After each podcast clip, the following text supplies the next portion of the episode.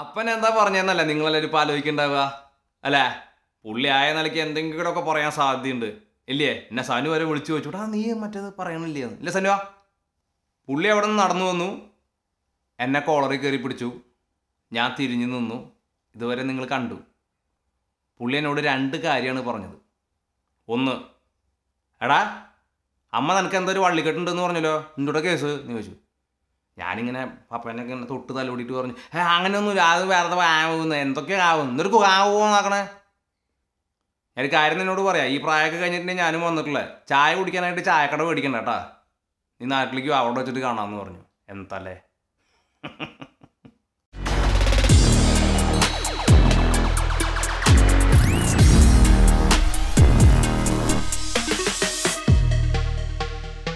കഥയിലേക്ക് പോണേക്കളും മുന്നേ നമ്മുടെ ക്വസ്റ്റ്യൻ ആൻസറിൽ ചോദിച്ചിട്ടുള്ള ഒരു ചോദ്യത്തിന് ഉത്തരം പറഞ്ഞിട്ട് നമുക്ക് കഥയിലേക്ക് പോകാം പെട്ടെന്ന് തന്നെ. ഓക്കെ, അവിടുത്തെയും നാട്ടിലെയും പൊരുത്തപ്പെടാൻ കഴിയുന്നതും കഴിയാത്തതുമായ കാര്യങ്ങൾ. ഭൂഭാങ് ഫാക്ട് ഫെല്ലോ എന്ന് പറഞ്ഞിട്ടുള്ള ആളാണ് ചോദിച്ചിട്ടുള്ളത്. ഭയങ്കര രസമുള്ളൊരു ചോദ്യമല്ലേ? അവിടുത്തെയും ഇവിടുത്തെയും പൊരുത്തപ്പെടാൻ പറ്റാത്തൊരു കാര്യം, അതിന് ഞാൻ എന്തെങ്കിലും ഉത്തരം പറഞ്ഞു കഴിഞ്ഞാൽ നല്ല കിരികിരിപ്പ് ഉണ്ടാക്കാൻ പറ്റിയിട്ടുള്ള സാധനമാണ്. അടിപൊളിയാണ് അല്ലേ? സ്വന്തം വീട്ടിൽ തന്നെ ഒരാളെ പറ്റി കമ്പയർ ചെയ്യുന്ന ആളുകളാണ് നമ്മൾ. നമ്മുടെ കയ്യിലുള്ള ശരീരത്തിലുള്ള നമ്മുടെ പ്രശ്നങ്ങൾ വരെ അല്ലേ, നമുക്ക് തന്നെ നമ്മുടെ മുഖത്ത് നോക്കിയിട്ട് ഒരുപാട് കമ്പാരിസൺ ചെയ്തിട്ട് പ്രശ്നമാണ് അങ്ങനെയാണ് ഇങ്ങനെയാണെന്നൊക്കെ പറയാം. അപ്പോഴാണ് രണ്ട് ഡിഫറെൻറ്റ് രാജ്യങ്ങൾ വെച്ചിട്ട് കമ്പയർ ചെയ്ത് പറയാൻ പറഞ്ഞത്. നമുക്ക് ഏത് രാജ്യത്തിലേക്ക് പോയി കഴിഞ്ഞാലും എവിടെ ചെന്ന് കഴിഞ്ഞാലും ജില്ലയിൽ നിന്നൊരു ജില്ലയിലേക്ക് പോയി കഴിഞ്ഞാലും ഇങ്ങനത്തെ പ്രശ്നങ്ങൾ കണ്ടെത്താൻ പറ്റും തിരഞ്ഞുകൊണ്ട് പോവുകയാണ് വെച്ചെങ്കിൽ. പക്ഷെ അതിൽ ലോജിക്കുള്ള ഒന്ന് രണ്ട് കാര്യങ്ങൾ ഞാൻ പെട്ടെന്ന് പറയാം. ആദ്യത്തെ ഒരു കാര്യം, ഇവിടെ നമ്മൾ സ്കൂൾ ടൈമിൽ സ്കൂളിൻ്റെ ഫ്രണ്ടിൽ കൂടെ യാത്ര ചെയ്യാമെന്ന് വിചാരിക്കുക.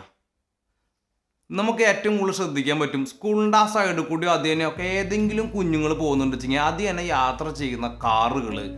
ഈവൺ തോ അവിടെ 40 കിലോമീറ്ററാണ് സ്പീഡ് എന്ന് എഴുതിയാലും 20-ലും 10-ലും ഒക്കെയാണ് പോവുക. അകലെ കൂടെ ഒരു കുട്ടി ഓടുന്നുണ്ട് വെച്ചെങ്കിൽ അവർ ഇവിടുന്ന് വണ്ടി സ്ലോ ആക്കിയിട്ടാണ്. ഏതാണ്ട് 80% ആളുകളും അത്രയും കെയർഫുള്ളായിട്ടാണ് സ്കൂളിൻ്റെ ഏരിയ കൂടെ വണ്ടി ഓടിക്കുക. ഇത് നമ്മൾ പ്രാക്ടീസ് ചെയ്യേണ്ട ഒരു സംഗതിയാണ്. ഉറപ്പായിട്ടും നമ്മൾ ശരിക്കും ഇവിടുത്തെ കുട്ടികൾക്ക് റോഡിൽ ഒരുപാട് ഫ്രീ ആയിട്ട് നടക്കാൻ ഇപ്പോഴും അറിയില്ല. അങ്ങനെ വെച്ച് നോക്കുമ്പോൾ നമ്മുടെ അവിടെയുള്ള കുട്ടികൾ ഭയങ്കര സ്മാർട്ടാണ് അല്ലേ? അവരെപ്പോഴും റോഡിൽ കൂടെ ക്രോസ് ചെയ്യാനും ഇതിനൊക്കെ അവർക്ക് ഒരു വൈഭവമുണ്ട്, അത് യാഥാർത്ഥ്യമാണ്. പക്ഷേ ഒരു 10,000 കുട്ടി റോഡ് ക്രോസ് ചെയ്യുമ്പോഴോ അല്ലെങ്കിൽ സ്കൂൾ വിട്ട് വരുമ്പോഴോ അതിൽ ചിലപ്പോൾ ഒരു കുഞ്ഞിന് ആക്സിഡൻറ്റ് ഉണ്ടാവാനുള്ള സാധ്യതയുണ്ട്. ആ ഒരു കുഞ്ഞിൻ്റെ ജീവനാണ് ഏറ്റവും പ്രധാനപ്പെട്ട ജീവൻ അല്ലേ? ആ ഫാമിലിനെ വെച്ച് നോക്കുമ്പോൾ ഒന്ന് ആലോചിച്ച് നോക്കിയൊക്കെ. അപ്പോൾ ആ ഒരു സംഗതി നമുക്ക് ഇവിടെ വളരെ കൃത്യമായിട്ട് കാണാം. പിന്നെ റോഡ് ട്രാഫിക്കും അതിനോടനുബന്ധിച്ച കാര്യങ്ങളും അല്ലേ? സയൻസ് കണ്ടുപിടിച്ചിട്ടുള്ളതാണ് വാഹനങ്ങൾ. അപ്പോൾ ആ സയൻസ് നമ്മൾ ഉപയോഗിക്കുമ്പോൾ അല്ലെങ്കിൽ ആ വാഹനം ഉപയോഗിക്കുമ്പോൾ അതിൻ്റേതായ റൂൾസും റെഗുലേഷൻസും എല്ലാം കറക്റ്റായിട്ട് ഫോളോ ചെയ്യണം. ഇവിടെ നമ്മൾ വന്ന് നോക്കുകയാണെന്ന് വെച്ചെങ്കിൽ കുറച്ചുകൂടിയും നന്നായിട്ട് ഇതൊക്കെ ഒരുപാട് ആളുകൾ ചർച്ച ചെയ്തിട്ടുള്ള കാര്യങ്ങളാണ്. പക്ഷേ നമ്മുടെ ലൈഫാണ്, നമ്മുടെ ലൈഫിനേക്കാൾ ഉപരി വേറെ ആളുടെ കൂടി ഒരു ലൈഫാണ്. അതിനൊക്കെ കുറച്ചും കൂടി ഇവിടെയുള്ള ആളുകൾ വാല്യൂ കൽപ്പിക്കുന്നതായിട്ട് നമുക്ക് കണ്ടാൽ മനസ്സിലാവും, മാറ്റാവുന്ന ഒരു കാര്യമാണ്. ഇതൊക്കെ എല്ലാവരും ചർച്ച ചെയ്തിട്ടുള്ള കാര്യമാണ്. ഒരു പക്ഷേ കുറച്ച് ആളുകൾ ചർച്ച ചെയ്തിട്ടുള്ളൊരു കാര്യം ഞാൻ പറയാം. ഫുഡ് അല്ലേ? നമ്മൾ എന്തായിരുന്നു കോൾഡ് അതിൻ്റെ പേര്? റിയൽ ഇന്ത്യൻ കിച്ചനാ? എന്തായിരുന്നു അതിൻ്റെ പേര്? ആ, ദ ഗ്രേറ്റ് ഇന്ത്യൻ കിച്ചൻ. ഭക്ഷണം അല്ലേ? എനിക്ക് തോന്നുന്നു ഇന്ത്യൻസിൻ്റെ ഞാൻ പറഞ്ഞു തോന്നുന്നുണ്ട്. വത്തായം ഓക്കെ, ഇന്ത്യൻസിൻ്റെ അത്രയും ഭക്ഷണത്തിനോട് ഫസി ആയിട്ടുള്ള ആൾക്കാരുണ്ടെന്ന് എനിക്ക് തോന്നുന്നില്ല. നമുക്ക് ഈ മീൻ കറിയിൽ ഇന്ന സാധനം വേണം, ഇത്ര ഉപ്പ് വേണം, ഇത്ര സാധനം വേണം, ഇത്ര തേങ്ങാപ്പാല് വേണം, അത് വേണം, ഇത് വേണം, ചായക്ക് ഇങ്ങനെ വേണം, ചായ കുറുക്കി കുടിക്കണം, എന്തൊക്കെ തിക്കുന്നിരക്കാന്നറിയോ? എത്ര ഈസി ആയിട്ട് ഫുഡിനെ ഹാൻഡിൽ ചെയ്യുക എന്നുള്ളത് സത്യം പറഞ്ഞാൽ ഞാൻ ഇവിടെ വന്നിട്ടാണ് കാണുന്നത്. നമ്മളെന്ത് ഫസിയാണ്. ഒരു കാപ്പി ഉണ്ടാക്കണ കാര്യമല്ലേ ചുക്ക? ഈ കാപ്പിയും ചായ ഉണ്ടാക്കി കൊടുക്കാൻ എൻ്റെ വീട്ടിൽ തന്നെ അപ്പനും അമ്മയും തല്ലുവിടുന്നത് ഞാൻ കണ്ടിട്ടുണ്ട്. ഇതിപ്പോൾ അനിയത്തിനെ വിളിച്ചു കഴിഞ്ഞപ്പോൾ അവിടെയും ഈ ചായ ഉണ്ടാക്കണ കാര്യത്തിൻ്റെ ഒരു മല്ല് പണിയാണ്. ചായ തിളപ്പിച്ചു, ചായയില പാല് തിളപ്പിച്ചു, കുറുക്കി, അതിൽ പഞ്ചസാര ഇട്ടു. എത്ര വീട്ടിൽ ചെന്ന് കഴിഞ്ഞാൽ ഇപ്പോഴും അവർ ഇവിടെയൊക്കെ വന്നിട്ടുള്ള ആളുകൾ ഇപ്പോഴും നമ്മുടെ പഴയ സാധനമാണ് ഉപയോഗിക്കുന്നത്. ഒരു കുഴപ്പമില്ല കേട്ടോ, നിങ്ങൾക്ക് സമയമുണ്ട്, ഞാൻ അതിനെ ക്രിട്ടിസൈസ് ചെയ്തല്ല. അതിലെ 10-ൽ 1 വഴക്കുകൾ ഒഴിവാക്കുകയും ചെയ്യാം. 10-ൽ 1 സമയം മതി. ഞാൻ എങ്ങനെയാണ് കാപ്പി ഉണ്ടാക്കുക? ഇവിടെയുള്ള ആളുകൾക്കൊക്കെ ആ കാപ്പി കുടിച്ചിട്ട് ഒരു കുഴപ്പമില്ല. നമുക്ക് ആ കാപ്പി പ്രാക്ടീസ് ചെയ്തൂടെ? കെറ്റിലിൽ വെള്ളം ചൂടാക്കുന്നു, 1 സ്പൂൺ കാപ്പിപ്പൊടി എടുക്കുന്നു, അതിൽ നമ്മൾ ചൂടുവെള്ളം ഒഴിക്കുന്നു, കുറച്ച് പച്ചവെള്ളം ഒഴിക്കുന്നു. എനിക്ക് ആ കാപ്പിയാണ് ഇഷ്ടം, ഞാൻ പഞ്ചസാര ഇടാറില്ല. കാപ്പി കുടിക്കുന്നു, ഞാൻ 2-3 കാപ്പി കുടിക്കാറുണ്ട്. ഇനിയിപ്പോൾ പാലൊഴിക്കണവരാണെങ്കിൽ കാപ്പിപ്പൊടി ഇടുന്നു, ചൂടുവെള്ളം ഒഴിക്കുന്നു, പാലൊഴിക്കുന്നു, പഞ്ചസാര ഇടുന്നു, കാപ്പിയായി. കപ്പ് മാത്രം കഴുകിയാൽ മതി. ചായ ആണെങ്കിൽ തന്നെ ചായയുടെ നമ്മുടെ ചെറിയ സാച്ചറ്റ് മേടിച്ചിടുന്നു, ചായ. ഞാൻ സാച്ചറ്റെന്നേ പറയുള്ളൂ. ഈ ചായ നമ്മൾ രണ്ടു ദിവസം കുടിച്ച് കഴിയുമ്പോൾ നമുക്ക് ആദ്യത്തെ ദിവസം തോന്നും വാട്ടവെള്ളമാണെന്ന്. അത് കഴിഞ്ഞാൽ അത് ശരിയായില്ലേ, പ്രശ്നം അവിടെ തീർന്നു. ഭയങ്കര ഈസിയാണ്. കുക്കിംഗ് ആണെങ്കിൽ തന്നെ 2 സ്റ്റേക്ക് മേടിച്ചു, ഇവിടെ അവൈലബിൾ ആണ്. ഇപ്പോൾ നാട്ടിലാണെങ്കിൽ തന്നെ നമുക്ക് ചെറിയ ചെറിയ കാര്യങ്ങൾ പോഷൻ ചെയ്ത് ഇപ്പോൾ എല്ലാ ദിവസവും കറി തിന്നണമെന്ന് ആഗ്രഹിക്കേണ്ട കാര്യമില്ല. എത്രയോ വീട്ടിലെ ഭാര്യമാർക്കും അവിടെ ഈ കിച്ചണിൻ്റെ ഉള്ള ജീവിതം ഹോമിക്കപ്പെടുന്ന സ്ത്രീകൾക്കൊക്കെ ഈസി ആയിട്ട് ഭർത്താവും ഭാര്യയും ഒക്കെ ഒന്ന് അഡ്ജസ്റ്റ് ചെയ്ത് സോർട്ട് ഔട്ട് ചെയ്യുകയാണെന്ന് വെച്ചെങ്കിൽ വളരെ ഈസി ആയിട്ട് നമ്മുടെ കുക്കിംഗ് അവസാനിപ്പിക്കാൻ പറ്റും. കുക്കിങ്ങിന് വേണ്ടി ഒരു കിച്ചണിൽ യുദ്ധം നടക്കുന്ന അവസ്ഥയിലേക്കാണ് സത്യം പറഞ്ഞാൽ നടക്കുന്നത്. അത് ഇവിടെ വളരെ വളരെ വളരെ കുറവ്. ചിലപ്പോൾ ഡിന്നർ മാത്രമേ വീട്ടിലെ ആൾക്കാർ കുക്ക് ചെയ്യുള്ളൂ. ഞാനൊരു ചെറിയൊരു എക്സാമ്പിൾ പറയാം. കുട്ടികൾക്ക് വേണ്ടിയിട്ട് നമ്മൾ ഒരു ദോശ, ഒരു ഇഡ്ഡലി ഉണ്ടാക്കുന്നവരുണ്ട്. ഭർത്താവിന് വേണ്ടി അല്ലെങ്കിൽ അപ്പന് വേണ്ടി വേറൊരു സാധനം, അമ്മയ്ക്ക് വേണ്ടി വേറൊരു സാധനം. കുട്ടികൾക്ക് നമ്മൾ ഒരുപാട് പ്രിഫറൻസ് കൊടുക്കും. ഞാൻ പ്രിങ്ങുവിന് എന്താണ് കൊടുക്കണേ? പ്രിങ്ങുവിൻ്റെ ബ്രേക്ക്ഫാസ്റ്റാണ് വീറ്റ് പിക്സ്. ഇതിന് മധുരവും ഇല്ല, ഒന്നുമില്ല, സാധാ വീറ്റ് പിക്സ് ആണ്. ഇതൊരു ഗോതമ്പിൻ്റെ ഇത് വെച്ചിട്ട് ഒരു റൊട്ടി പോലെ ഒരു ബിസ്ക്കറ്റ് പോലെ ഉണ്ടാക്കിയിട്ടുള്ള സാധനമാണ്. കണ്ട, ഇത് തന്നെ മധുരമുള്ളതുണ്ട്, ഇതാണ് മധുരമുള്ളത്. പ്രിങ്ങുവിന് ഏറ്റവും ഇഷ്ടമുള്ളത് സ്വാഭാവികമായിട്ട് എന്തായിരിക്കും? മധുരമുള്ളതായിരിക്കും. ഇതാണ് മധുരമുള്ളത്. ഇനി എന്താണുള്ളത്? മധുരമുള്ള ഓട്സ് ഉണ്ട്. ഇതാണ് മധുരമുള്ള ഓട്സ്. ഇനി മധുര ഇല്ലാത്ത ഓട്സ്, സാധാ ഓട്സ്. പ്രിങ്ങുവിന് മൺഡേ ടു ഫ്രൈഡേ മധുര ഇല്ലാത്ത വീറ്റ് ബിക്സും മധുര ഇല്ലാത്ത ഓട്സേ ഉള്ളൂ. അതിൻ്റെ ഇടയിൽ പ്രിങ്ങു വന്ന് ചോദിക്കുകയാണ്, ഡാഡേ എനിക്ക് മധുരമുള്ള ഓട്സ് വേണമെന്ന് പറഞ്ഞാൽ ഞാൻ കൊടുക്കാറില്ല. എന്തിനാണ്? ഞാനും കഴിക്കാറില്ല. അവൾ 1-2 ദിവസം വന്ന് ചോദിച്ചു. ഞാൻ അവൾക്ക് കൊടുത്തില്ല എന്ന് മാത്രമല്ല, ഞാൻ അവൾക്ക് ഒരു ബ്രേക്ക്ഫാസ്റ്റും കൊടുത്തില്ല. നമ്മൾ വെച്ച് കൊടുത്ത ഭക്ഷണം അവർ കഴിച്ചിട്ടില്ല വെച്ചെങ്കിൽ at least we are offering some food. അത് നമ്മുടെ കിഡ്സ് കഴിക്കണില്ല വെച്ചെങ്കിൽ അത് അവരുടെ ചോയ്സാണ് ഭക്ഷണം കഴിക്കണില്ല എന്നുള്ളത്. അവർ വെച്ചുക്കുമ്പോൾ അടുത്ത് വന്നോളും, വന്ന് കഴിച്ചോളും. നമ്മൾ കിഡ്സിന് വേണ്ടി നമ്മുടെ ഫുഡുകൾ മാറ്റി മറിച്ച് അവർക്കുള്ള ചോയ്സിന് ഭക്ഷണം കൊടുക്കുമ്പോൾ ദേ ആർ ടേണിങ് ഫസി. എനിക്കത് വേണ്ട, എനിക്കിത് വേണ്ട, അത് വേണ്ട. ആരോട് ഡിമാൻഡ് ചെയ്യണേ? അപ്പനോടും അമ്മയോടും ഡിമാൻഡ് ചെയ്യണം. മാറ്റിയെടുക്കേണ്ട ഒരു സംഗതിയാണെന്ന് എനിക്ക് പലപ്പോഴും തോന്നിയിട്ടുണ്ട്. ഇതും ഞാൻ ന്യൂസിലാൻഡിൽ നിന്ന് പഠിച്ചിട്ടുള്ള ഒരു കാര്യമാണ്. ഇവിടെയുള്ള കുട്ടികൾക്ക്, ഇവിടെയുള്ള ആളുകൾ അവരുടെ വീട്ടിലുണ്ടാക്കുന്ന ഫുഡ്, മീൻകറിയും ചോറാണെങ്കിൽ മീൻകറിയും ചോറും, കപ്പയും വേറെ സാധനമാണെങ്കിൽ കപ്പയും വേറെ സാധനവും, ചാരയും ചേനയും ഒരു ചിക്കൻ പീസുള്ള വെച്ചെങ്കിൽ അവരത് കഴിക്കും. അല്ലാണ്ട് അവർക്ക് വേണ്ടിയിട്ട് വേറൊരു സാധനം മേടിച്ചു കൊണ്ടുവന്നിട്ട് കൊടുക്കുന്ന പരിപാടിയില്ല. ഇത്തരം കാര്യങ്ങൾ നമ്മുടെ എന്താ പറയുക, ഇപ്പോൾ ഈ പറഞ്ഞ ചെറിയ രീതിയിൽ കുക്കിയിലും പരിപാടിയൊക്കെ നമുക്ക് ഇന്ത്യയിൽ പ്രാവർത്തികമാക്കാൻ ഇതുപോലെ സൂപ്പർ മാർക്കറ്റിലും ആക്സസബിൾ ആയിട്ടുള്ള കാര്യങ്ങളില്ല. പക്ഷേ അതിൻ്റേതായ ഒരു രീതിയിലേക്ക് മാറ്റി ഭക്ഷണത്തിനെയൊക്കെ വളരെ കുറച്ചാക്കി നമുക്ക് എല്ലാവർക്കും വീട്ടിൽ ഈ കുക്കിംഗ് സമയം കുറയ്ക്കാനായിട്ടുള്ള ഒരുപാട് വഴികൾ കണ്ടെത്താവുന്നതേ ഉള്ളൂ. അങ്ങനെ തന്നെ ഗ്രേറ്റ് ഇന്ത്യൻ കിച്ചണിൽ പറയണ പോലെ നമ്മുടെ കിച്ചണിൽ നമ്മൾ ഹോമിക്കപ്പെടേണ്ട കാര്യമില്ല. വളരെ ഈസി ആയിട്ട് ഫുഡിനെ ഹാൻഡിൽ ചെയ്തിട്ട് ഭൂം പാങ്ങാക്കാം.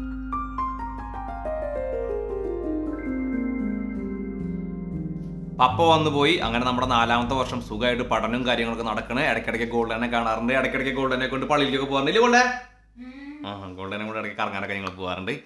അങ്ങനെ പോണ സമയത്താണ് അമ്മയ്ക്ക് ഗോൾഡനെ കാണണം എന്നൊരാഗ്രഹം. അങ്ങനെ അമ്മ ഗോൾഡനെ, അപ്പം അമ്മയ്ക്ക് എന്താണെന്ന് വെച്ച് കഴിഞ്ഞാൽ വരികയാണെന്ന് വെച്ച് കഴിഞ്ഞാൽ സുഖമാണ്, എന്നെ കാണാം, അനിയത്തിയുണ്ട്, ഗോൾഡനെ കാണാം അല്ലേ, ഗോൾഡൻ എങ്ങനെയുണ്ടെന്ന് കാണാനായിട്ട് അമ്മ വരികയാണ്. അമ്മ ഭയങ്കര രസമാണ് അല്ലേ. നമ്മൾ അമ്മമാർ വരുമ്പോൾ അമ്മമാർക്ക് സത്യം പറഞ്ഞാൽ പപ്പോട് പറയാണ് ഇവിടെ ഗോൾഡയാണ് എന്നൊക്കെ പറഞ്ഞു കഴിഞ്ഞാൽ അരറേ എന്ന് പറഞ്ഞിട്ട് നോക്കിയിട്ട് ഒറ്റ പോക്ക് പോകും അല്ലേ. അവർ കൂടുതലൊന്നും വലിയ മൈൻഡാക്കില്ല. നമ്മളാരും അങ്ങനെ മൈൻഡാക്കുന്ന ആൾക്കാരല്ല. അമ്മമാർ വരുമ്പോൾ എങ്ങനെയാണ് അല്ലേ, എല്ലാം പുള്ളിക്കാരി എങ്ങനെയുണ്ട്, എന്താണോ ചെയ്യണോ, നിറം ഉണ്ടോ എന്നൊക്കെ ചോദിക്കും. അങ്ങനെ അമ്മ ബാംഗ്ലൂർ വന്നിറങ്ങി. അമ്മയ്ക്ക് തണുപ്പ് പറ്റാത്ത കാരണം നല്ല വിറങ്ങലിച്ച് തണുത്ത് ഉണ്ടമ്പൂരിയാണ് കേട്ടോ അവിടെ വന്നിറങ്ങിയത്. അങ്ങനെ വന്നിട്ട് ഉച്ചയ്ക്കേറ്റ ഒരു ദിവസം ശനിയാഴ്ച എങ്ങനെയായിരുന്നു ഗോൾഡേത്, ഹെലികോപ്റ്ററുണ്ട്, ഇനി കപ്പലും കൂടെ വന്നാൽ മതി, ബാക്കി എല്ലാം എത്തി. ട്രെയിൻ പോയി, ബുള്ളറ്റ് പോയി, കാറ് പോയി, ഇപ്പോൾ ഹെലികോപ്റ്റർ വരുന്നുണ്ട്, പോലീസ് കാറ് പോയി, ഇനി ഒരു കപ്പലും കൂടി വന്നാൽ മതി. നമ്മളിവിടെ റെക്കോർഡ് ചെയ്യാൻ വന്നത് ഞാൻ ആകെ തിക്ക് നിൽക്കാം. ഇതാ ഇതിൻ്റെ മുകളിൽ ഇടിച്ചിട്ട് മറ്റേ പൊളിക്കാനാ വരണേന്ന് തോന്നുന്നുണ്ട്.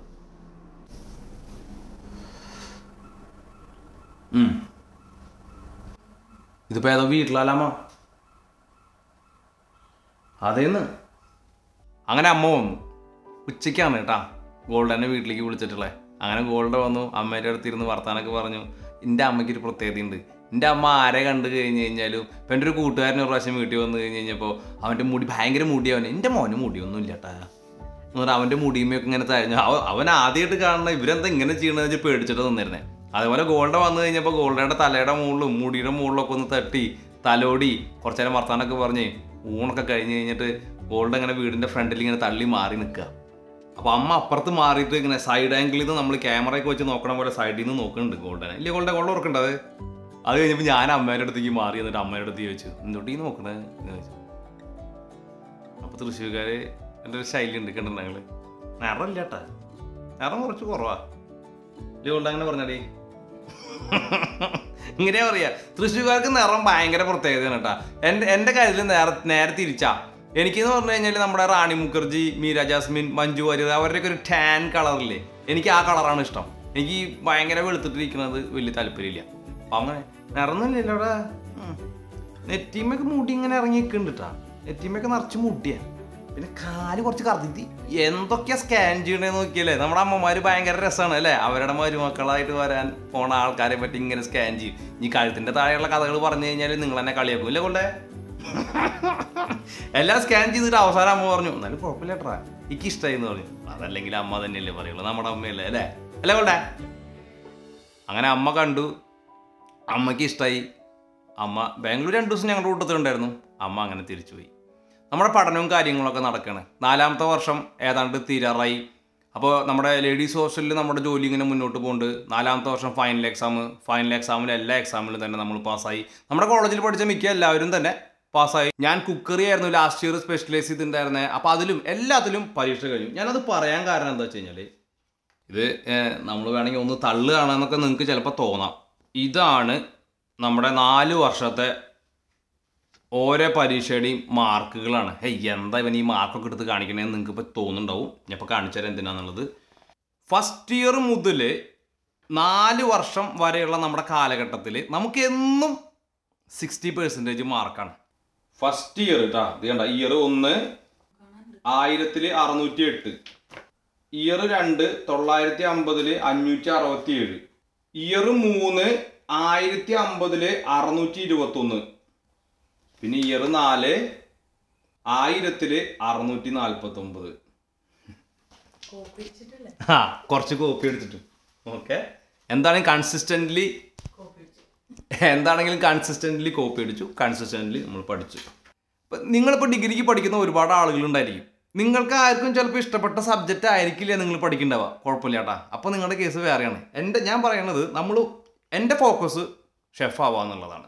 ആ ഫോക്കസിൽ നമ്മൾ പ്രണയം ഉണ്ടെങ്കിലും എന്തുണ്ടെങ്കിലും ഫോക്കസ്ഡ് ആയിട്ട് തന്നെയാണ് മുന്നോട്ട് പോയിരുന്നത്. ഇന്ന് ഡിഗ്രിക്ക് പഠിക്കുന്ന ഒരുപാട് ആളുകൾ ഇപ്പോൾ ഉള്ളവർ തന്നെ പലപ്പോഴും ഫോഴ്സ്ഫുള്ളി ആ കോഴ്സ് ചെയ്യുന്ന ആളുകളായിരിക്കും.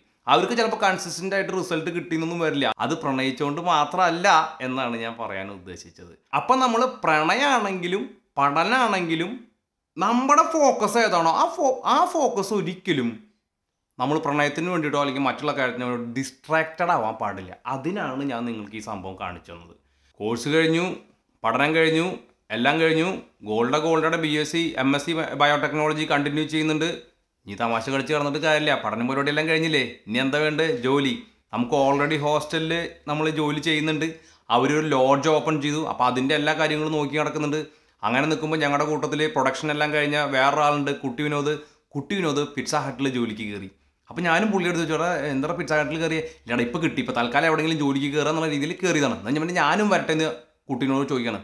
കുട്ടി പറഞ്ഞാൽ നീ ഞാൻ പറഞ്ഞു നോക്കാമെന്ന് പറഞ്ഞു. അങ്ങനെ കുട്ടി വിനോദ് എനിക്ക് പിറ്റ്സ ഹട്ടിലും ജോലി മേടിച്ചു തന്നു. അപ്പോൾ സെയിം ടൈം പിറ്റ്സ ഹട്ടിലും ജോലി ചെയ്യുന്നുണ്ട്, അതുപോലെ തന്നെ ഹോസ്റ്റലിലും ജോലി ചെയ്യുന്നുണ്ട്. അപ്പോൾ ഹോസ്റ്റലിൽ നിന്ന് അവൻ എനിക്ക് ഒരു 5000 6000 അങ്ങനെ എന്താണ് അവിടെ നിന്ന് നമുക്ക് ഈ ഹോസ്റ്റലും ലോഡ്ജും കൂടി ശമ്പളം കിട്ടിയായിരുന്നത്. പിറ്റ്സ ഹട്ടിൽ നിന്നും കുറച്ച് പൈസ കിട്ടുമായിരുന്നു. അപ്പോൾ ആദ്യമായിട്ട് എനിക്ക് കിട്ടിയ ശമ്പളം കിട്ടിക്കഴിഞ്ഞപ്പോൾ ഞാൻ അമ്മേനെ ഫോൺ വിളിച്ച് പറയണം. അപ്പോൾ അമ്മേനെ ഫോൺ വിളിച്ച് പറഞ്ഞു കഴിഞ്ഞപ്പോൾ അമ്മ എന്നോട് പറഞ്ഞു, എടാ നീ നാട്ടിൽ വരുമ്പോൾ നിനക്ക് ആദ്യമായിട്ട് കിട്ടിയ ശമ്പളം നീ പപ്പയ്ക്ക് കൊടുത്തോളൂട്ടാന്ന് പറയും. അപ്പം ഞാൻ ഇത് പറഞ്ഞു കേട്ടപ്പോൾ ഞാൻ മനസ്സിലാലോചിക്കുന്നുണ്ട്, ഞാൻ എന്തിനാണ് പപ്പയ്ക്ക് പൈസ കൊടുക്കുന്നത്. എൻ്റെ മനസ്സിൽ ഇങ്ങനൊരു സംഭവം വരികയാണ്, പുള്ളിക്ക് എനിക്ക് കിട്ടിയ ശമ്പളം കൊടുത്തു കഴിഞ്ഞാൽ പുള്ളി എങ്ങനെയാണത് സ്വീകരിക്കുക? പുള്ളിക്ക് ഈഗോ ഹേർട്ട് ആവാനായിട്ട് നല്ല സാധ്യതയുണ്ടെന്ന് എനിക്ക് ചുമ്മാ എൻ്റെ മനസ്സിൽ തോന്നുകയാണ്. അത് മാത്രമല്ല, ഞാൻ എന്താണ് ഈ പൈസ കൊണ്ട് പുള്ളിക്ക് കൊടുക്കുമ്പോൾ എന്തായിരിക്കുന്നു ഒരു ഐഡിയ ഇല്ല. എനിക്ക് പുള്ളിയുടെ ഒരു ക്യാരക്ടറിനെ പണ്ടോട്ടെ അനലൈസ് ചെയ്യുമ്പോൾ ഭയങ്കരമായിട്ട് കൺഫ്യൂഷൻ വരാറുണ്ട്. ഞാൻ അമ്മയുടെ അടുത്ത് പറഞ്ഞു, അമ്മ പപ്പയ്ക്ക് പൈസ കൊണ്ട് കൊടുക്കണമെന്ന് ഞാൻ ചോദിച്ചു. അപ്പം അമ്മ പറഞ്ഞില്ലടാ നീ കൊടുക്കുക, അതൊക്കെ അങ്ങനെയൊക്കെ ചെയ്യണമെന്ന് പറഞ്ഞു. അപ്പോഴും എനിക്ക് മാനസികമായിട്ട് താല്പര്യമില്ല. അങ്ങനെ ഞാൻ ഈ പഠനമെല്ലാം കഴിഞ്ഞ് ഇവിടെ ജോലിക്ക് കയറിയതിന് ശേഷമാണ് നാട്ടിൽ ചെല്ലുന്നത്. അപ്പോൾ ഞാൻ നാട്ടിൽ ചെന്ന് കഴിഞ്ഞു. അങ്ങനെ ഒന്ന് രണ്ട് ദിവസം കഴിഞ്ഞു. എൻ്റെ കയ്യിൽ അപ്പോൾ എനിക്ക് ആക്ച്വലി ശമ്പളമായിട്ട് കിട്ടിയത് ചെക്കാണ്, ക്യാഷല്ല കിട്ടിയത്. അപ്പോൾ ചെക്ക് എൻ്റെ കയ്യിലിരിക്കുന്നുണ്ട്. അപ്പോൾ അങ്ങനെ ഒരു ദിവസം പപ്പ എല്ലാ ദിവസവും ഷേവ് ചെയ്യും.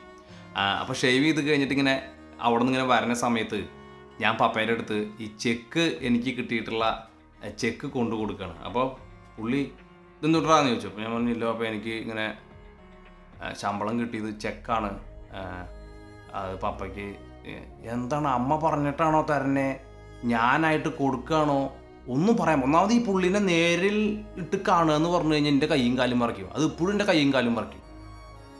ഞാൻ ഈ ചെക്ക് എടുത്തിട്ട് പുള്ളിനെ കൊടുക്കും. പുള്ളി അത് കിട്ടിയ വശം വലിച്ചിട്ട് മേശപ്പുറത്തേക്ക് ഒറ്റ ഇറങ്ങി ഇടുന്നു. അവൻ്റെ ഒരു ചെക്ക് എന്ന് പറഞ്ഞിട്ട് എന്താണ് സംഭവിച്ചതെന്ന് എനിക്കറിയാൻ പറ്റിയില്ല. പക്ഷെ ഒരു കാര്യം ഉറപ്പാണ്, പുള്ളിക്ക് ഒരു പക്ഷെ തോന്നിയിട്ടുണ്ട് ഇവനൊക്കെ കാശ് കിട്ടിയതിന് ശേഷം എന്നെ വിലയ്ക്ക് മേടിക്കാൻ വന്നതാണോ, അങ്ങനെയാണോ പുള്ളി ചിന്തിച്ച് അറിയില്ല. അല്ലേ, നമ്മുടെ ടഫർ ഡാഡ്സാണ് നമ്മുടെ അപ്പന്മാരെല്ലാം. അപ്പം ഞാനൊരു അപ്പനാണ് അല്ലേ. ശരിക്കും ഞാൻ ആ സമയത്ത് ആലോചിച്ചത് എന്താണ്, what you are trying to prove. ഒരു 6000 രൂപയുടെ ചെക്കും കൊണ്ടു കൊടുത്ത് അപ്പന് കൊണ്ടു കൊടുത്തിട്ട് നീ എന്താണ്, നീ വലിയൊരാളായി എന്ന് തോന്നുന്നുണ്ടോ? അങ്ങനെയാണോ ഞാനത് ചെയ്തത്? എനിക്ക് ഇന്നും അറിയില്ല എന്തുകൊണ്ട്, എന്താണ് ഞാൻ ചിന്തിച്ചതെന്നും എന്താണ് പുള്ളി ചിന്തിച്ചതെന്നും. പക്ഷെ എനിക്ക് വിഷമാണോ ഉണ്ടായ, എന്താണോ ഉണ്ടായെന്നറിയില്ല. പക്ഷെ അവിടെ അതേ നിമിഷത്തിലുണ്ടായ വേറൊരു സംഗതിയുണ്ട്.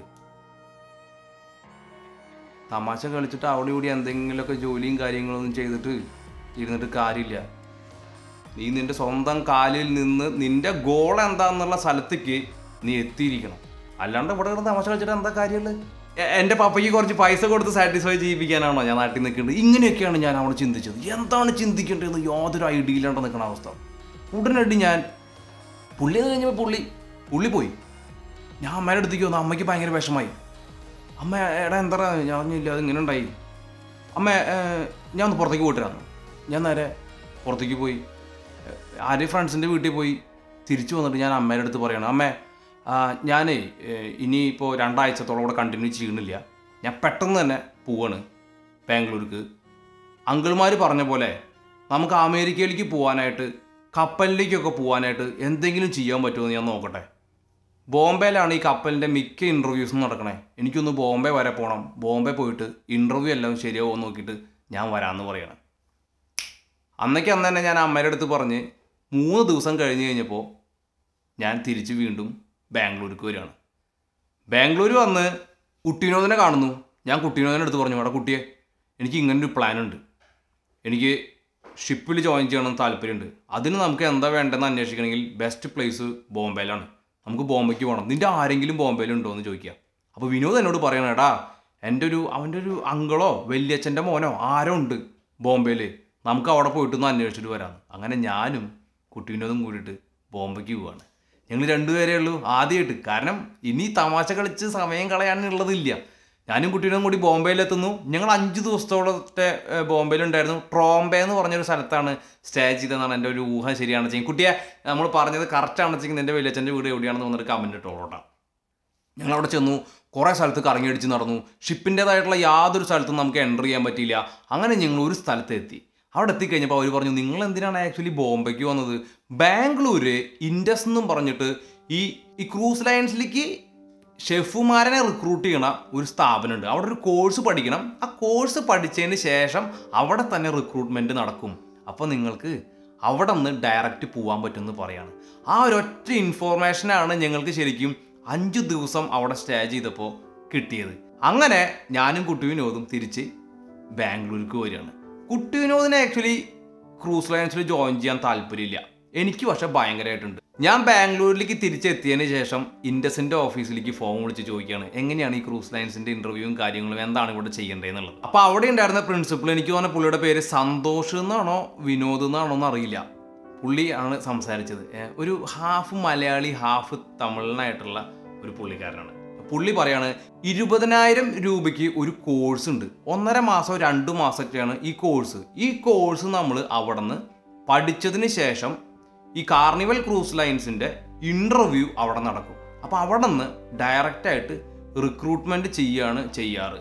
പക്ഷേ എന്നിരുന്നാലും ഇൻഡസ്ട്രിയൽ എക്സ്പീരിയൻസ് ഉള്ളവരെയാണ് അവർ കൺസിഡർ ചെയ്യുള്ളൂ. നിങ്ങൾക്ക് ലക്ക് ഉണ്ടെങ്കിൽ ഈ കോഴ്സ് കഴിയുന്നതോട് കൂടിയിട്ട് ഇൻ്റർവ്യൂവിന് കിട്ടും എന്നാണ് പറഞ്ഞത്. ഇപ്പം നേരിട്ടിട്ട് ഇപ്പോൾ ഈ എക്സ്പീരിയൻസ് ഒന്നും ഇല്ലാത്ത ആളുകൾ 5-6 വർഷമൊക്കെ ഹോട്ടലിൽ ജോലി ചെയ്തവർക്ക് നേരിട്ടിട്ട് റിക്രൂട്ട്മെൻറ്റും കാര്യങ്ങളൊക്കെ ഉണ്ട്. നമുക്കിതൊന്നും ആ സമയത്ത് അറിയില്ല. നമ്മൾ കോഴ്സ് ചെയ്യാനായിട്ട് ഞാൻ അമ്മേനെ ഫോൺ വിളിക്കുന്നു. അമ്മ ഇതുപോലെ എനിക്ക് തോന്നുന്ന അമ്മാമേനെ ആരെയും വിളിച്ചിട്ട് എനിക്ക് 20,000 രൂപ 30,000 രൂപ കോഴ്സിനുള്ളത് സംഘടിപ്പിച്ച് തരികയാണ്. അങ്ങനെ ആ പൈസ ഞാൻ ഇൻഡസ്ട്രിയിൽ കൊണ്ടു കൊടുത്തിട്ട് 1.5 മാസത്തെ കോഴ്സ് കംപ്ലീറ്റ് ചെയ്തു. കോഴ്സ് കംപ്ലീറ്റ് ചെയ്തതിൻ്റെ ഒരാഴ്ചയുടെ ഉള്ളിൽ തന്നെ കാർണിവൽ ക്രൂസ് ലൈൻസിൻ്റെ ഇൻ്റർവ്യൂ വരികയാണ്. വളരെ പ്രതീക്ഷയാണ്. അപ്പം അമ്മേനെ ഫോൺ വിളിച്ച് പറഞ്ഞാൽ അമ്മേ ഇൻ്റർവ്യൂ ഉണ്ട്, കിട്ടില്ലെന്ന് അറിയില്ല, എന്താണെങ്കിലും നമുക്ക് നോക്കാം. അങ്ങനെ ഇൻ്റർവ്യൂവിന് ഇരുന്നു. ഞങ്ങൾ 9 പേര് ഇൻ്റർവ്യൂവിലുണ്ടായിരുന്നു. അതിൽ 3 പേർക്ക് മാത്രമേ സെലക്ഷൻ കിട്ടിയുള്ളൂ. ഞാൻ ഇൻ്റർവ്യൂവിൽ ഫെയിലായി. ഇൻ്റർവ്യൂവിന് ഫെയിലായിട്ട് പുറത്തേക്ക് ഇറങ്ങി വന്നു കഴിഞ്ഞപ്പോൾ ഞാൻ അമ്മേനെ വിളിച്ചു. അമ്മയ്ക്ക് ഭയങ്കരമായിട്ട് വിഷമായി. ഇവന് പൈസയും കൊടുത്തു, ഇതായല്ലോ ഇവന്, അപ്പം ഇങ്ങനെ കിട്ടിയില്ലല്ലോ എന്ന്.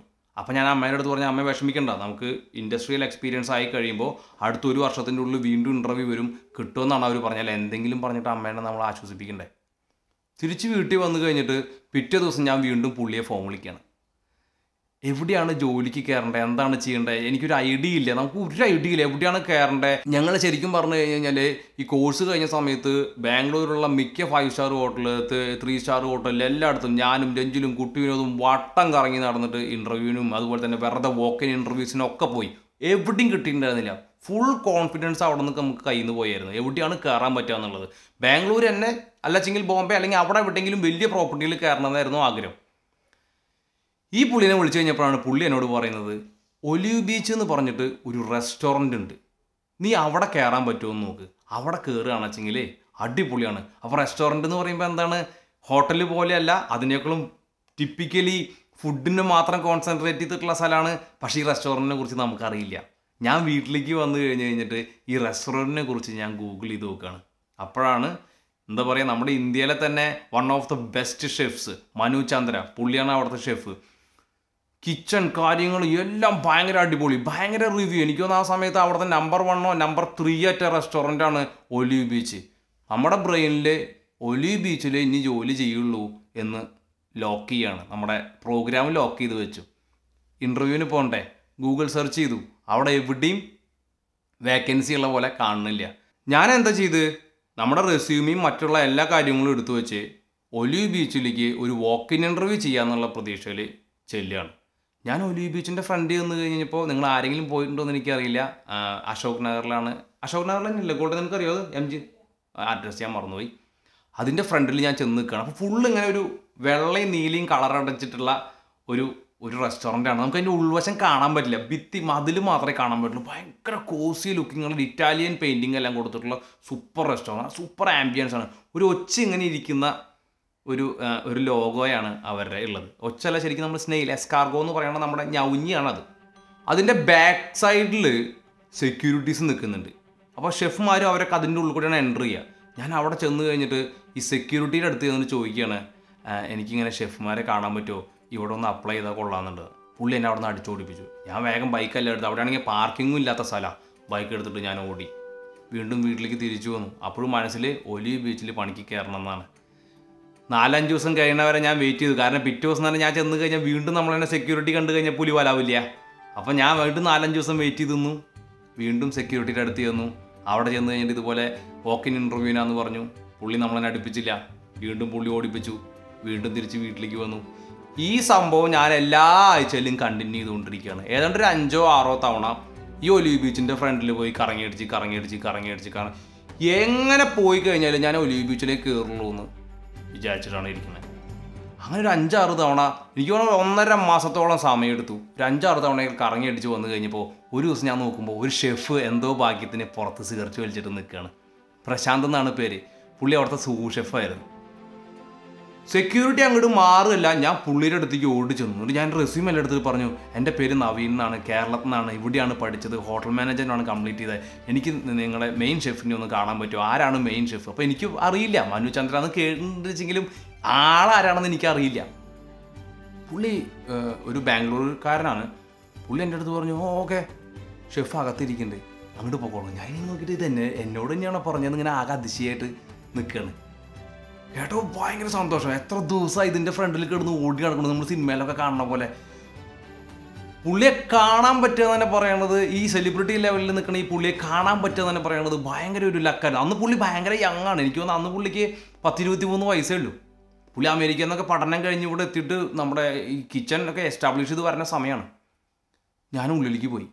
ഉള്ളിലേക്ക് ചെന്നിട്ട് ഒരു 2 ഡോർ ഉള്ളിലേക്ക് ചെന്ന ലെഫ്റ്റ് സൈഡിൽ ചെറിയൊരു ക്യാബിനാണ് പുള്ളിയുടെ.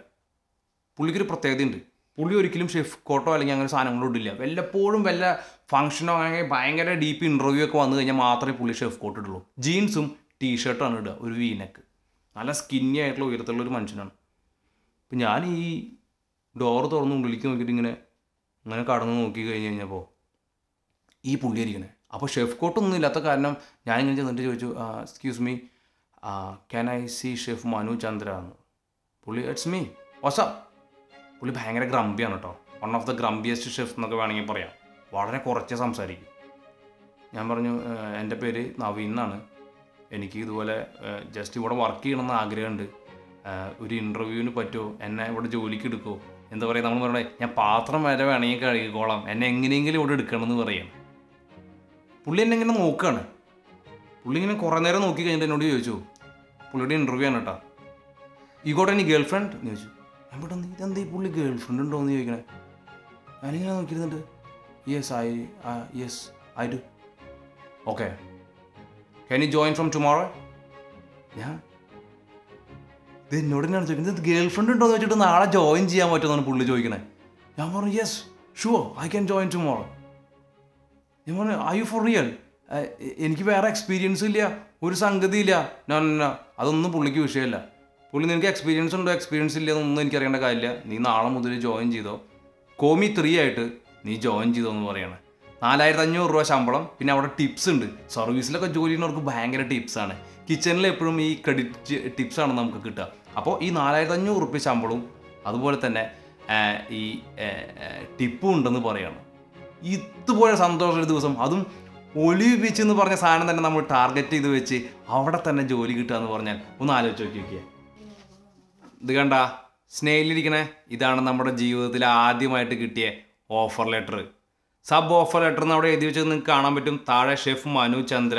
കണ്ട, ഇതൊക്കെ നല്ല മെമ്മറികളാണ് കേട്ടോ. അതാണ് ഞാൻ നിങ്ങളുടെ അടുത്ത് കാണിച്ചത് തന്നെ. ഫസ്റ്റ് അപ്പോയിൻമെൻറ്റ് ലെറ്റർ, ആദ്യമായിട്ട് ഒരു സ്റ്റാൻഡേർഡ് റെസ്റ്റോറൻറ്റിലൊക്കെ ജോലിക്ക് കയറുക, ആദ്യമായിട്ട് പഠനമൊക്കെ കഴിഞ്ഞ് കിട്ടുന്ന ആദ്യത്തെ ഇതൊക്കെ പതക്കം പോലെ ഞാൻ എടുത്തു വെച്ചിട്ടുണ്ട്. 4500 രൂപ ശമ്പളം എന്ന് നിങ്ങൾക്ക് ഇവിടെ നോക്കി കാണാൻ പറ്റും. ഇതാണ് നമ്മുടെ കരിയർ സ്റ്റാർട്ട് ചെയ്യുന്നത് ഇവിടെയാണ്. ഞാൻ ജോലിക്ക് കയറി ഏതാണ്ട് 2 ആഴ്ച കഴിഞ്ഞാൽ 3 ആഴ്ച കഴിഞ്ഞ് കഴിഞ്ഞപ്പോൾ ഞാൻ കുട്ടി വിനോദിനെ പറ്റി ഷെഫിൻ്റെ അടുത്ത് പറഞ്ഞു, ഇങ്ങനെ ഒരു ഫ്രണ്ട് ഉണ്ട്, അവനെ എങ്ങനെയെങ്കിലും ഇവിടെ ജോലി ശരിയാക്കണമെന്ന്. പുള്ളി കുട്ടി വിനോദിന് ജോലി ശരിയാക്കി കൊടുത്തു. അങ്ങനെ കുട്ടി വിനോദും ഞാനും മാറി ജോലിയാണ്. എനിക്ക് പറയാനുള്ളതെന്ന് പറഞ്ഞു കഴിഞ്ഞാൽ, ഞാൻ ന്യൂസിലാൻഡിൽ വന്നിട്ട് പോലും ഇവിടെയുള്ളതിനേക്കാളും കൂടുതൽ സംഭവങ്ങളുള്ള ഒരു കിച്ചൺ. ആരെങ്കിലും ഷെഫായിട്ട് ജോലിക്ക് കയറാൻ ആഗ്രഹിക്കുന്നുണ്ടെങ്കിൽ അന്നത്തെ കാലത്ത്, ഇന്നിപ്പോൾ ഒരുപാട് സ്ഥലങ്ങൾ അങ്ങനെ ഉണ്ടായിരിക്കാം, പുള്ളി സ്വന്തമായിട്ട് ഇറ്റലിയിൽ നിന്ന് full block of parmesan cheese, പിന്നെന്താ പറയുക, എല്ലാ കൈൻഡ് ഓഫ് ചീസ്, മാഞ്ചിഗോ, എന്തൊക്കെ ഇഷ്ടം പോലെ ചീസ്. നമുക്ക് ഇവിടെയൊക്കെ നമുക്ക് കോമൺ ആയിട്ട് കാണുന്നത് ചെഡാർ അല്ലെങ്കിൽ മൊസറല്ല, പാർമസൻ, ഇങ്ങനെയൊക്കെയാണ്. പുള്ളിയുടെ കയ്യിൽ എനിക്ക് തോന്നുന്നത് അന്ന് തന്നെ അവരുടെ ഒരു ഫ്രിഡ്ജിൽ ഏതാണ്ട് 28 ടൈപ്സ് ഓഫ് ചീസ് തന്നെയുണ്ട്. ഞാൻ ചീസിലാണ് സ്റ്റാർട്ട് ചെയ്യുന്നത്, പിന്നെ ഗുറുമേ, ബഫേസ്. ഇത്രയും എക്സ്പോഷർ കിട്ടിയിട്ടുള്ള ഒരു സ്ഥലം വേറെ ഉണ്ടെന്ന് എനിക്ക് പറയാൻ പറ്റില്ല. അത്രയും സൂപ്പർ ബിഗിനിങ് ആയിരുന്നു. അപ്പോൾ ഞാനും കുട്ടി വിനോദും ഒരുമിച്ചാണ് ഒലിവ് ബീച്ചിൽ പോയി വന്നിരുന്നത് കേട്ടോ. ഞാൻ കുട്ടി വിനോദിൻ്റെ ഒരു കഥ പറയാം. എൻ്റെ കഥ പറച്ചിൽ ഇത്രയ്ക്കും പവർഫുള്ളാണെന്ന് ഞാൻ എൻ്റെ ജീവിതത്തിൽ ആദ്യമായിട്ട് മനസ്സിലാക്കിയെടുത്തത് ഈ കുട്ടി വിനോദിനോടൊരു കഥ പറഞ്ഞപ്പോഴാണ്. ഞാനും കുട്ടി വിനോദും എൻ്റെ ഒരു സ്പ്ലെൻഡർ ഉണ്ട്, ഇതിൻ്റെ മുകളിലാണ് എല്ലാ ദിവസം ജോലിക്ക് വന്നിരുന്നത്. അപ്പോൾ കുട്ടി വിനോദ് എൻ്റെ വണ്ടിയിൽ പിന്നിലിരിക്കും, ഞാനാണ് വണ്ടി ഓടിക്കുക. JP നഗറിൽ നിന്ന് സ്ട്രെയിറ്റ് വന്ന് ബനാർക്കട്ട റോഡിൽ കൂടിയാണ് ഞങ്ങൾ നേരെ MG റോഡിലേക്ക് പോവുക. അപ്പോൾ ഒരു എക്സഞ്ചറിൻ്റെ ഒക്കെ ഒരു IT കമ്പനിയൊക്കെ വരുന്ന ഒരു സ്ഥലമുണ്ട്, അതിനല്ലേ കൊണ്ടത് ആ ഡയറി സർക്കിൾ എത്തണേക്കാളും മുന്നേ. അപ്പോൾ ഞാൻ ഈ ബൈക്കുമ്പോൾ കയറിയപ്പോൾ ഒരു ദിവസം ആക്സിഡൻറ്റ് ഉണ്ടായ കഥ കുട്ടി വിനോദിനോട് പറയാണ്. ഒരു ദിവസം റോഡിൽ ഞാനിങ്ങനെ പോണ വഴിക്ക് പെട്ടെന്ന് ഒരു ലോറി ഇങ്ങനെ ഒരു സൈഡിൽ നിന്ന് തിരിഞ്ഞു വരികയും ഒരു കൈനറ്റിക് ഹോണ്ടേമോ ഒരുത്തൻ ഈ ലോറിയുടെ ഇടയിൽ കൂടെ സ്ക്വീസ് ചെയ്യും.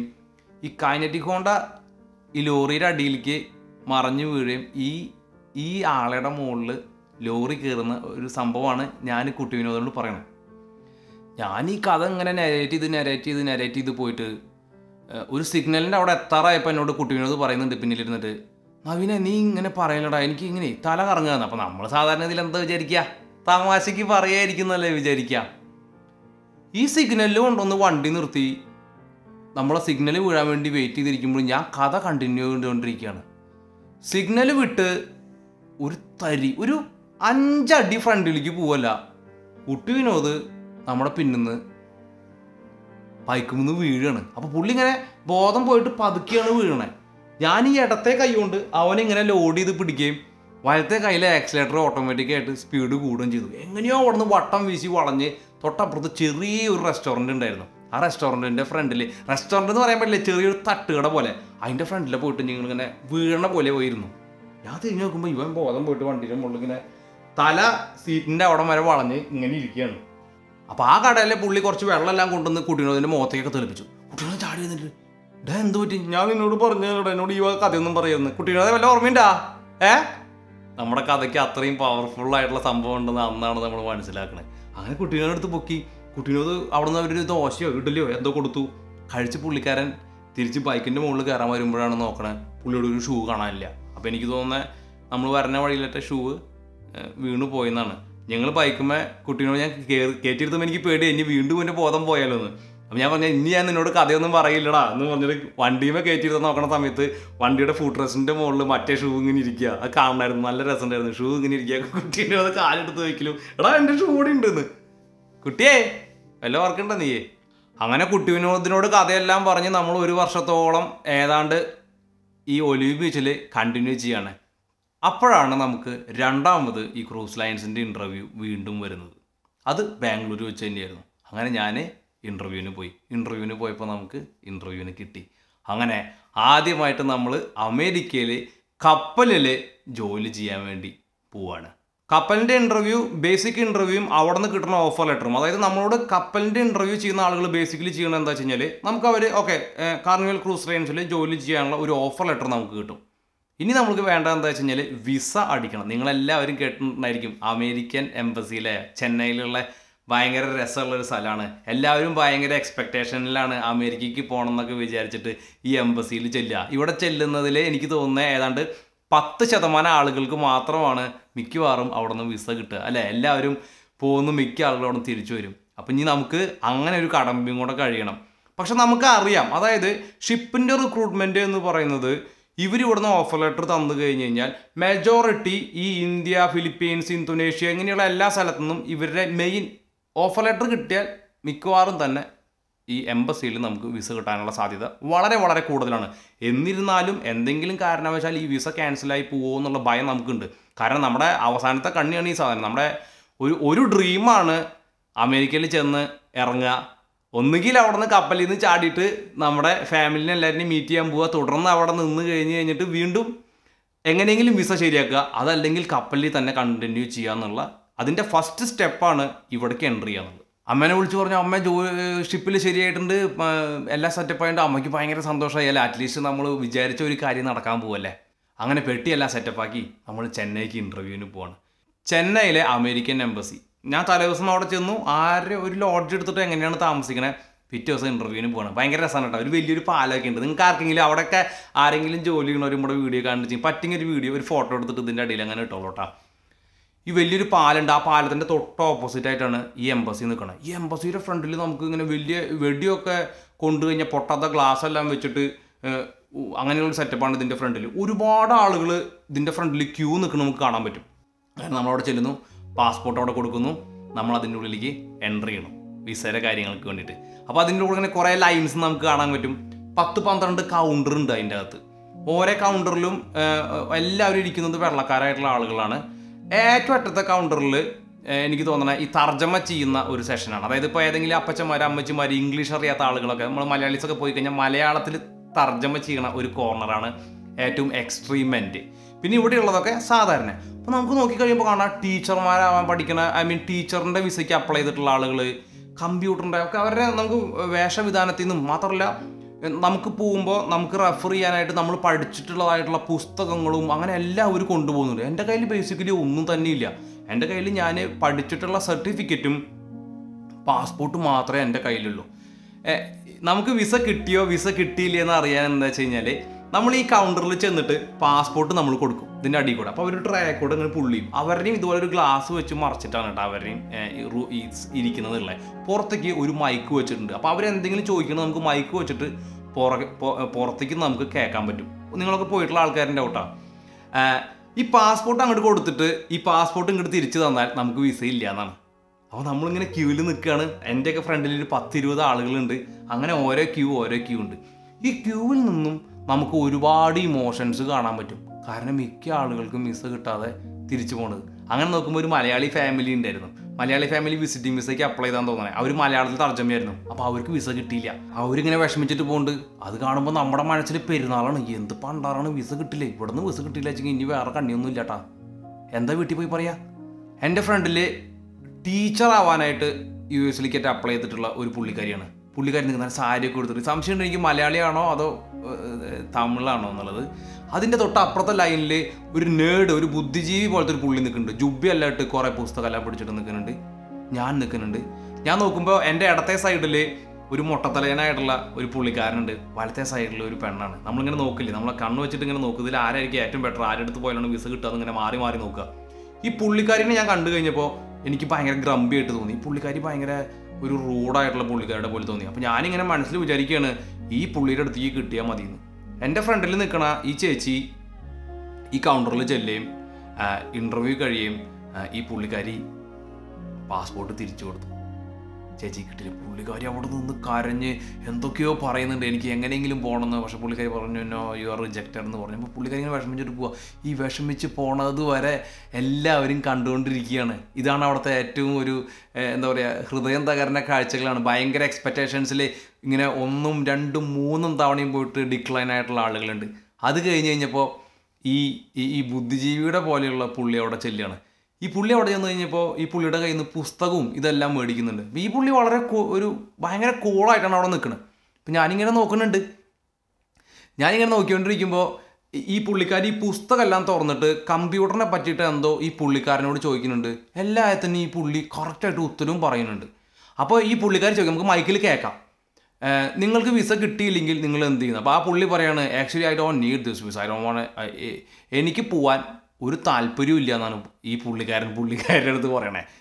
ഇത് പറഞ്ഞു കഴിഞ്ഞ ശേഷം തന്നെ പുള്ളിക്കാരി പാസ്പോർട്ട് മേടിക്കുകയും ഇത്. അപ്പോൾ പുള്ളിക്കാരന് ആക്ച്വലി ഒരു താല്പര്യമില്ല. വിസ കിട്ടിയാൽ സങ്കടപ്പെട്ടിട്ടാണ് പുള്ളിക്കാരൻ പോകണം. അതാ ഞാൻ പറഞ്ഞത് എത്ര ഇമോഷൻസ് കാണാൻ പറ്റുന്ന അറിയാം അവിടെ. അടുത്തത് ഞാനാണ്. അപ്പോൾ ഞാനിങ്ങനെ ഈ കൗണ്ടറിലേക്ക് വിളിക്കുകയോ ഈ പുള്ളിക്കാരി വിളിക്കുകയോ എന്നിങ്ങനെ പേടിച്ചിട്ട് നിൽക്കുക. നമ്മൾ പേടിച്ച പോലെ തന്നെ പുള്ളിക്കാരിയാണ് എന്നെ വിളിച്ചത്. ഞാൻ നേരെ പുള്ളിക്കാരുടെ അടുത്തേക്ക് ചെന്നു. ഇംഗ്ലീഷ് അവരെങ്ങനെയാണ് ചോദിക്കുക, കേട്ടാൽ മനസ്സിലാവുമോ, ഇങ്ങനെ വിറച്ച് നിൽക്കുകയാണ്. ഫസ്റ്റ് തന്നെ ഞാൻ പാസ്പോർട്ട് വെച്ച് കൊടുത്തു. പുള്ളിക്കാരൻ്റെ അടുത്ത് ചോദിച്ചു എന്ത് വിസയ്ക്കാണ് വന്നിട്ടുള്ളത്. വെറുതെ അവരുടെ കയ്യിൽ ഫോമെല്ലാം ഉണ്ട്. ഞാൻ പറഞ്ഞു ഇങ്ങനെ ഇതിനെ H1 എന്തായിരുന്നു വിസ, H1C അങ്ങനെ എന്താണ് ഈ വിസ, ക്രൂസ് ലൈൻ വിസയാണ്, കാർണിവൽ ക്രൂസ് ലൈൻസിലേക്കാണ് എനിക്ക് ഓഫർ ലെറ്റർ കിട്ടിയിട്ടുള്ളത് എന്നൊക്കെ പറഞ്ഞു. അപ്പോൾ പുള്ളിക്കാരി ചോദിച്ചു ഷെഫായിട്ടാണോ പോകണമെന്ന് ചോദിച്ചു. അതേന്ന് പറഞ്ഞു. അപ്പോൾ പുള്ളിക്കാരി പറഞ്ഞു ഒരു റെസിപ്പി പറയാം, ഞാൻ ഒരു റെസിപ്പി ചോദിക്കാം, നീ അത് പറയുമെന്ന് ചോദിച്ചു. ഞാൻ മനസ്സിലാലോചിക്കുക എന്തായിരിക്കും പുള്ളിക്കാരി ചോദിക്കുകയെന്ന്. പുള്ളിക്കാരി കറക്റ്റായിട്ട് സീസർ സാലഡ് എങ്ങനെയാണ് ഉണ്ടാക്കാമെന്നാണ് ചോദിച്ചത്. ഒലിവ് ബീച്ചിൽ നമ്മൾ ഏറ്റവും ആദ്യം ഉണ്ടാക്കാൻ പഠിച്ച സാലഡാണ് സീസർ സാലഡ്. ഞാൻ പുള്ളിക്കാരി അടുത്ത് സീസർ സാലഡിൻ്റെ റെസിപ്പി പറഞ്ഞു കൊടുക്കുകയാണ്.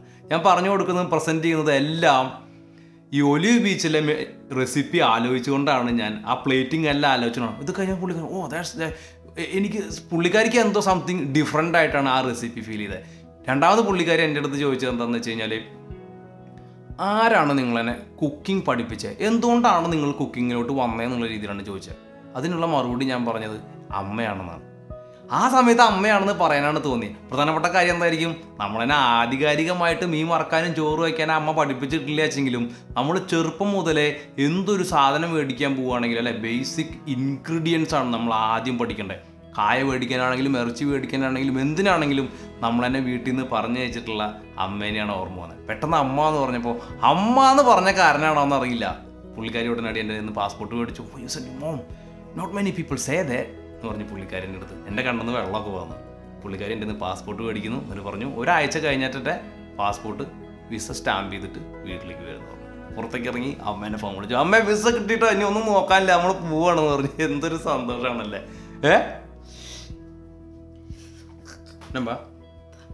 എനിക്കപ്പോൾ അമേരിക്കൻ വിസ കിട്ടി, ഞാൻ പോവാ. ഞാൻ നിന്നോട് അമേരിക്കൻ വിസ കിട്ടി പോവാന്ന് പറഞ്ഞപ്പോൾ നിനക്ക് എന്താ തോന്നിയേ? നല്ല കാര്യല്ലേ, വിസ കിട്ടി നല്ല ജോലിക്ക് പോവാ. ഞാൻ അമേരിക്കയിലേക്ക് പോവില്ല. ചിലപ്പോൾ ഞാൻ അവിടെ ചെന്നിട്ട് ചാടിയിട്ട് പിന്നെ വിസ വന്നിട്ടില്ല, ഐ മീൻ ഞാൻ ചാടി പോവാണെങ്കിൽ പിന്നെ അവിടെ നിന്ന് വിസ കിട്ടിയില്ല. നിനക്ക് അപ്പം സമയത്ത് സന്തോഷമാണോ തോന്നിയേ? ശരിക്കും എന്തായാലും ചാടി ആ വഴിക്ക് പോയില്ലേ ഇങ്ങോട്ടേക്ക് തിരിച്ചു വരുന്ന എനിക്കറിയാം. ഞാൻ ഇവിടെ ഉള്ളിടത്തോളം കാലം എനിക്കറിയാം. പിന്നെ എനിക്കറിയാന്ന് അത് കഴിഞ്ഞ് ഗോൾഡനെ വിളിച്ചു പറഞ്ഞു. എന്താ പറയാ, ഗോൾഡ് ശരിക്കും സന്തോഷമായോ? എനിക്ക് നല്ല സന്തോഷം ഉണ്ടായിരുന്നില്ല ചേട്ടാ. വേറെ ഒന്നുമല്ല, പോയി കഴിഞ്ഞ് ഞാൻ എന്തെങ്കിലും പുലിവാലിനായിട്ട് തിരിച്ചു വരുന്നേക്കാളും മുന്നേ ഇനി ഇവളെങ്ങാനും വേറെ കല്യാണം കഴിച്ച് പോയാലോ എന്നുള്ളൊരു പേടി ഉണ്ടായിരുന്നു. അല്ലേ അല്ലേ കൊള്ളേ, ആ പറയാൻ പറ്റില്ല അല്ലെ. നമ്മൾ സ്ഥലത്തേക്ക് പോയി നമുക്ക് പറഞ്ഞ സമയത്ത് തിരിച്ചാൽ വീട്ടുകാരെല്ലാം കൂടി കെട്ടിച്ചു കൊടുത്ത് വിട്ട് കഴിഞ്ഞാലോ അല്ലേ, നമുക്കൊന്നും പറയാൻ പറ്റില്ല. നീ ഒന്ന് അവസാനം നീ ഒന്ന് അവസാനം പറഞ്ഞ അവസാനം പറയേ. അപ്പോൾ കാർണിവൽ ക്രൂസ് ലൈനും ജോലി കിട്ടിയ ബാക്കി കഥകളും ക്രൂസിലെ കഥകളും എല്ലാം അടുത്ത ദിവസം ന്യൂസിലാൻഡിലേക്ക് വരുന്ന പരിപാടികളും അതാണ് ഇതിലെ അല്ലേ. Okay set. പെട്ടെന്ന് തന്നെ വീഡിയോ ഇടാം, പറ്റുമെങ്കിൽ ഈ ആഴ്ച 2 വീഡിയോ ഇടാന്ന് വിചാരിച്ചിട്ടുണ്ട്. വെറുതെ വലിപ്പിക്കണ്ടല്ലോ അല്ലേ. ഓക്കെ, സമയം ഉണ്ടെങ്കിൽ വേഗം പഠിക്കാം. റെഡി പൂപ്പാ.